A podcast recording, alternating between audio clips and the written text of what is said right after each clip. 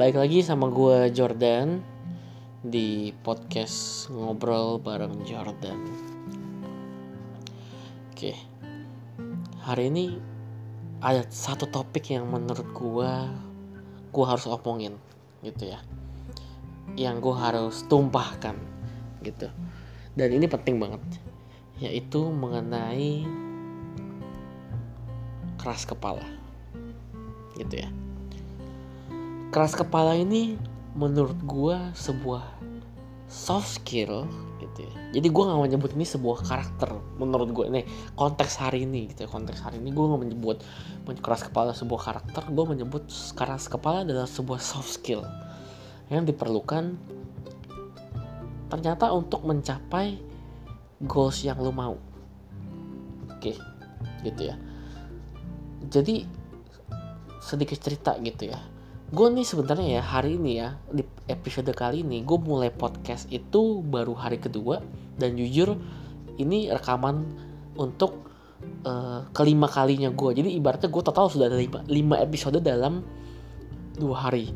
Nah uh, lu pernah gak sih kayak ketika lu baru mulai sesuatu terus lu excited banget? Kayak lu kayak wah gue excited banget nih. Uh, terus abis itu setelah lu excited muncul ekspektasi-ekspektasi di kepala lu gitu ya. Wah contoh gue ketika mulai podcast, oke, okay, gue bakal rajin, gue lagi rajin-rajinnya nih gitu. Ngerjain podcast ini rekaman.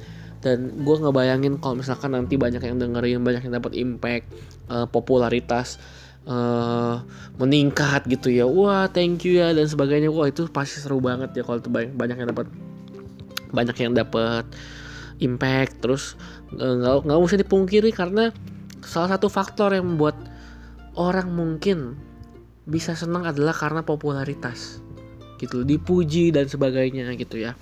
Nah itu semua senengin banget senengin banget gitu ya.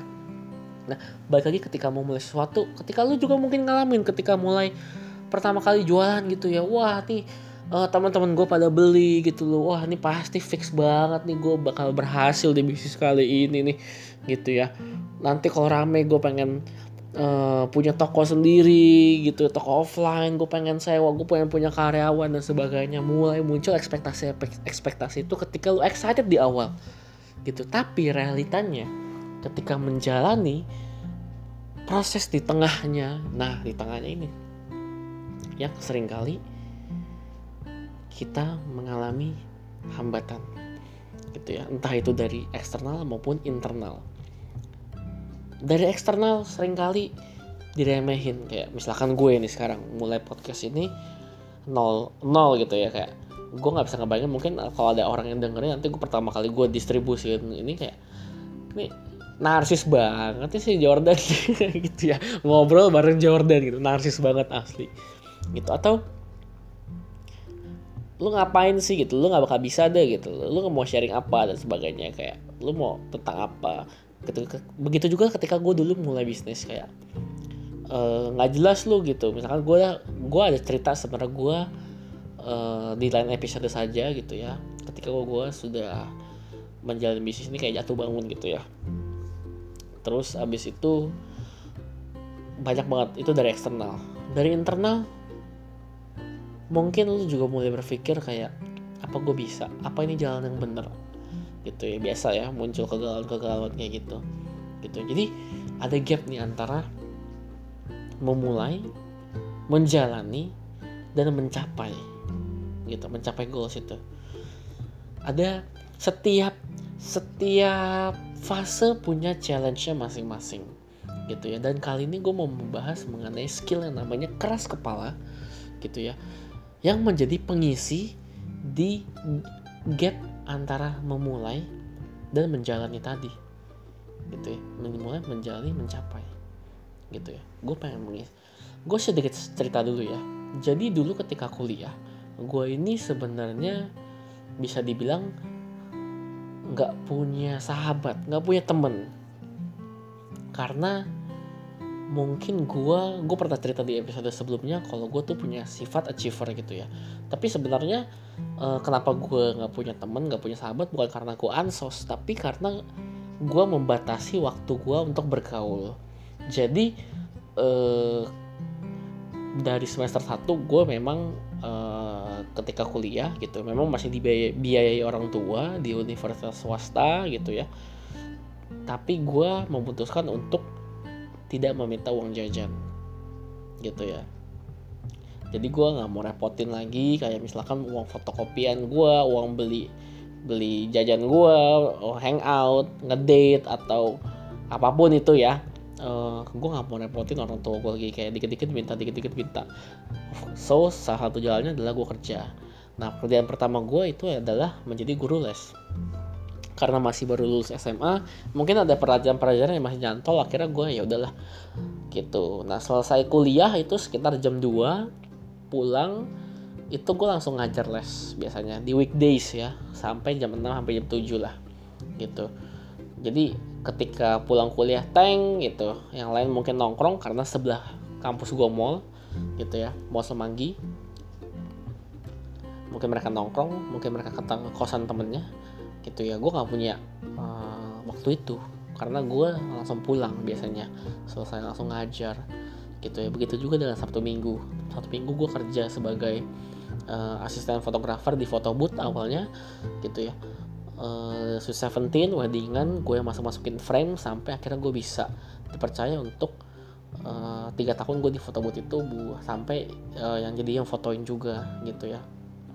Nah hmm, jadi itu kurang lebih jadi biar lu dapat gambaran kehidupan kuliah gue gitu ya. Nah ketika kuliah pertama kali gue mau mencapai berani kayak ibaratnya mau mencapai sesuatu milestone gue gitu ya. Milestone gue pertama kali adalah ketika gue gue tahu di kuliah gue itu ada yang namanya student exchange. Jadi pertukaran pelajar. Dan itu free 100% free. Cuman ada beberapa syarat yang harus dipenuhi jadi dari satu angkatan itu hanya dipilih empat orang dari satu program studi. Itu karena kebetulan gue program studinya business administration BA dan hanya dipilih empat orang dari sekitar 80-an orang uh, orang-orang di sana gitu ya. Akhirnya dipilih empat orang dan syarat pertama yang harus dipenuhi adalah TOEFL lu itu minimal harus 500 TOEFL gitu ya tes Inggrisnya itu ya. Sedangkan ketika masuk kampus pertama kali tes TOEFL TOEFL gua hanya 415 I think gitu ya. Jadi ketika semester 3 gitu ya karena student exchange-nya tuh semester 5 sedangkan di semester 3 gue udah ancang-ancang gitu ya wah gue harus banget nih apply gitu. Gue harus banget apply program pelajar ini karena program pelajarnya ke Jerman dan gratis 100% dari tiket pesawat akomodasi selama satu semester 5 bulan di sana gitu ya. Akomodasi gratis dikasih uang jajan bulanan wah kurang enak apa lagi gitu. Fix banget nih harus adalah peluang yang harus gue ambil. Langsung gue set target jebret gitu ya. Saya target just nah hal pertama yang gue harus selesain adalah sebelum gue masuk ke yang lainnya ya, ya gue harus selesain adalah gue harus beresin TOEFL gue gitu. TOEFL gue 415 gimana caranya gue biar sampai 500 langsung karena gue cuma punya waktu satu tahun untuk uh, memperbaiki TOEFL gue gitu ya gue langsung pergi ke UGM alias Universitas Gramedia gitu ya. Bukan Universitas Gajah Mada ya. Universitas Gramedia. Buat apa? Buat beli buku TOEFL. Jadi gue belajar TOEFL dari buku TOEFL yang gue beli di Gramedia. Gue isi soal-soalnya ketika gue set, sudah setengah ngisi ya kan banyak banget kan kuisnya kan kayak uh, latihannya tuh banyak gitu kan ya. Nah ketika sudah setengah buku gue isi gue daftar lah TOEFL gitu ya sedikit pede gitu ya daftar TOEFL. Itu sebulan kemudian gitu ya setelah gue beli bukunya sebulan gue langsung daftar TOEFL uh, tes gitu ya. Seminggu kemudian keluar hasilnya dan masih di 430-an gue bilang gila gue kayaknya udah belajar sebulanan mati-matian baru segini nih. Ya udahlah gue hajar lagi gue latihan lagi uh, baca lagi gitu ya semuanya. Dan tes lagi 450 naik lagi. Bukunya habis gue beli lagi 470 gue isi lagi latihan lagi 480 sampai akhirnya gue lima kali tes TOEFL baru hasil gue 501 dan itu adalah hasil ketika gue akhirnya bisa apply student exchange dan akhirnya uh, setelah melalui fase interview dan sebagainya puji Tuhan gue bisa uh, keterima dipilih menjadi salah satu dari empat orang itu untuk pergi ke Jerman selama selama lima bulan gitu ya. Uh, beberapa orang melakukan kayak gue karena bahasa Inggris gue lumayan sucks gitu ya teman-teman gue tahu sih gitu kayak ah gitu loh lu aduh gue lah. Pas gue tes TOEFL pokoknya itu sedih banget dah pokoknya gitu. Nah terus abis itu uh, ketika orang-orang meremehkan gue karena kayak terutama ini ya uh, sebenarnya yang lebih banyak meremehkan orang tua sih gitu ya. Karena mereka mungkin nggak percaya gitu ya kayak ah masa sih lu bisa? gitu kan ya. Nah ketika ah masa sih lu bisa? Lu butuh soft skill yang namanya pantang menyerah eh sorry keras kepala gitu ya. Jadi kayak oke okay, orang-orang ngeraguin terus kayak e, eh, gue bisa kok gitu gue bisa kok. Ya lu lanjut aja. Gitu lu lanjut kerjain yang lu yakin keras kepala. Terus fase kedua dalam hidup gue adalah ketika gue bisnis sambil skripsi. Bayangin bisnis sambil skripsi ini bisnisnya waktu itu gue tuh ngabisin waktu sekitar kayak untuk bisnis karena gue bisnis pertama gue yang benar-benar serius gitu ya karena kita sewa tempat F&B kita bisnis makanan bisnis ramen uh, itu ngerjain sambil skripsi gitu. Dan uh, itu gila banget karena gue ngabisin waktu dari pagi sampai malam benar-benar malam jam 11 jam 12 ya untuk ngurusin bisnis itu jadi pagi tuh kita bisa prepare siang bisa kita prepare cuma paginya gue ngurusin yang lainnya. Jadi kayak gue ada kerjaan freelance yang lain sampai siang siang sampai sore kita prepare sore sampai malam uh, kita dagang gitu ya. Jadi karena karyawannya karena omsetnya belum banyak jadi kita mesti masak sendiri. Kita masak sendiri gitu ya sampai malam 11 12 kita beres-beres jam satu pulang baru gue mulai skripsi jam 1 sampai jam 4 sampai jam 3 jam 4 itu ngantuknya udah luar biasa gitu. Dan gue waktu itu sudah mau nyerah juga ditambah tekanan gitu ya.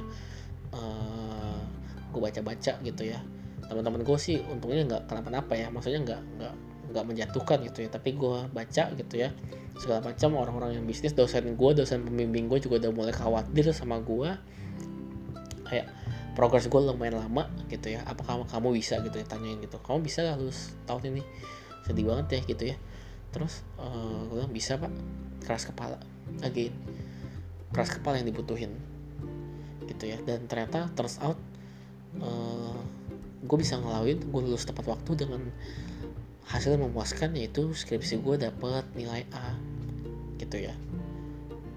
Setiap malam tuh harga yang dibayarkan dari setiap malam setiap subuh gue begadang sambil bisnis. Gitu ya. Walaupun bisnis gue akhirnya bangkrut gitu ya. Ketika bisnis yang itu gue juga banyak meragukan sih ketika pertama kali kayak uh, apa benar lu bisa laku gitu kan. Uh, lu jual ramen waktu itu kita free flow gitu ya. Lu emang udah ada untungnya dan sebagainya gitu ya. Terus kita tunjukin uh, eh, 8 bulan kita bertahan sih gitu dan akhirnya bangkrut. Cuman gue yakin sebenarnya waktu itu masih ada jalan. Kalau kita mau masih keras kepala gitu ya menggunakan soft skill itu kita masih bisa cuman kita memutuskan untuk lebih bijak gitu ya uh, waktu itu. Karena melihat uh, ada beberapa hal yang perlu diberesin gitu ya yang udah nggak bisa. Gitu. Tapi again keras kepala gue berguna lagi ketika orang-orang meragukan apakah gue bisa lulus sambil skripsi dan sambil bisnis dan gue buktikan gue bisa dengan dengan nilai yang memuaskan. Gitu bahkan gue dapat predikat summa cum laude. Kaget banget ya gue juga kaget sih. Gitu loh. Gue bisa dapat predikat summa cum ya? Alias lulusan terbaik gitu ya. Yang padahal yang gue lakukan hanyalah keras kepala. Gitu artinya kayak ya udah gue kerjain aja. Gitu kayak gitu. Nah, ketika orang lain bilang nggak bisa gue bilang gue bisa gitu ya. Keras kepala. Dan lagi kejadian lagi ketika gue jatuh gitu. Waktu itu kan bangkrut sekarang gue bikin masuk ke industri kreatif gitu ya. Orang-orang mungkin bilang kayak wah oh, kemarin gue bangkrut gitu ya. Bukan mungkin lagi sih bahkan ada saudara gue yang bilang gitu ya pas Sinca gitu ya pas Imlek gitu ya. Um, nanti tahu kalau gue tadinya bisnis uh, ramen gitu ya. Terus pas ketemu kayak sekarang lu apa lagi uh, bikin apa? gitu kan. Gue dikatain nggak jelas. Nggak jelas lu gitu kan karena gue ibaratnya kayak pindah-pindah bisnis gitu. Padahal dia nggak tahu apa yang terjadi di dalamnya gitu ya struggle yang gue jalani di dalamnya gitu. Terus uh, dia cuma bilang kayak nggak jelas lu gitu loh. Ntar kayak yang, yang ramen lagi gitu kan kayak ibaratnya ya namanya saudara gitu ya atau sirik atau apa. Dia bilangin aja gue kayak gitu.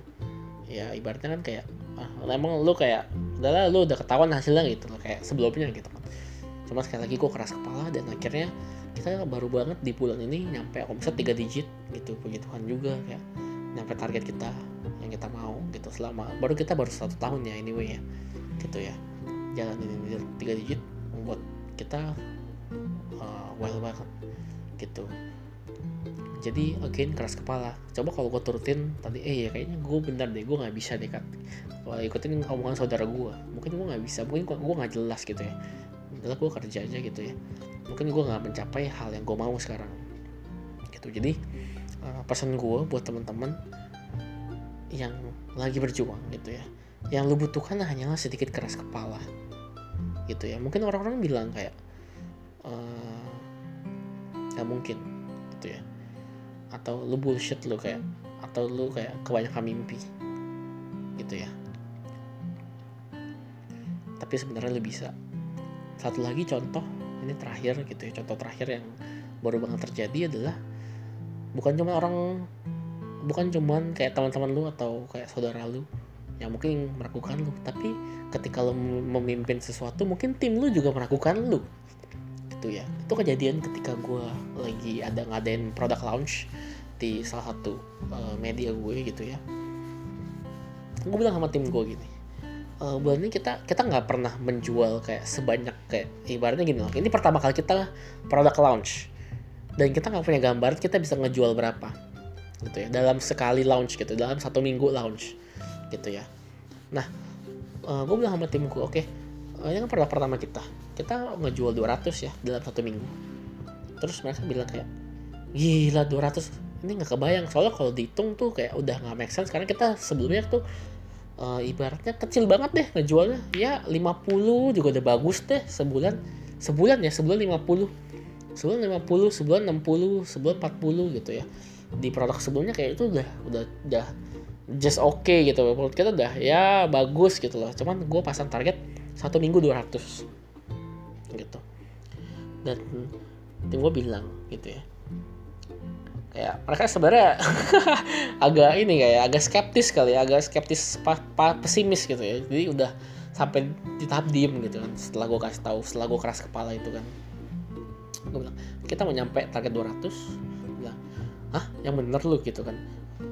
Terus akhirnya iya gue bener gue mau nyampe. Gini gue jelasin strateginya terus kayak dia cuma mereka cuma WK WK WK kayak meremehkan gitu ya gue tahu mereka meremehkan cuman uh, eh, gue mau meyakinkan kalau ini itu achievable. Dan terus out akhirnya kita kejual ketika launch kita cuma ngabisin tiga hari buat nyampe 200 piece. Gitu ya. Lagi-lagi keras kepala. Yang gue lakukan adalah keras kepala gitu ya. Mungkin kalau gue ikutin omongan tim gue maksudnya gini loh gue dengerin feedback dari mereka gitu. Teman kalau gue ikutin energinya gitu ya kayak ah masa sih mungkin nih kita sebelumnya sebulan juga tempuh udah bagus gitu kan kayak melihat data gitu ya. Tapi bisa gitu menjual 200 dan ternyata bisa. Keras kepala. Lagi-lagi gitu ya. Jadi uh, ini skill yang menurut gue penting banget. Untuk digunakan ketika kita on the way mencapai sesuatu. Jadi mau mulai menjalani mencapai gitu ya. Di menjalani lu menjalani ini lu bakal banyak berhadapan dengan, dengan kayak seperti itu penolak penolakan dan sebagainya. Dan, yang dan yang lu butuhkan hanyalah keras kepala sedikit keras kepala gitu itu itu sebenarnya gue skill yang penting banget dalam menjalani sebuah hal untuk mencapai yang lu mau. Hmm. Semoga sharing ini bermanfaat buat lu, memberikan lu energi juga biar bisa semangat lagi untuk mencapai yang lu mau. Dan ini sebagai reminder juga buat gua untuk bisa sedikit keras kepala mencapai goals gue juga hmm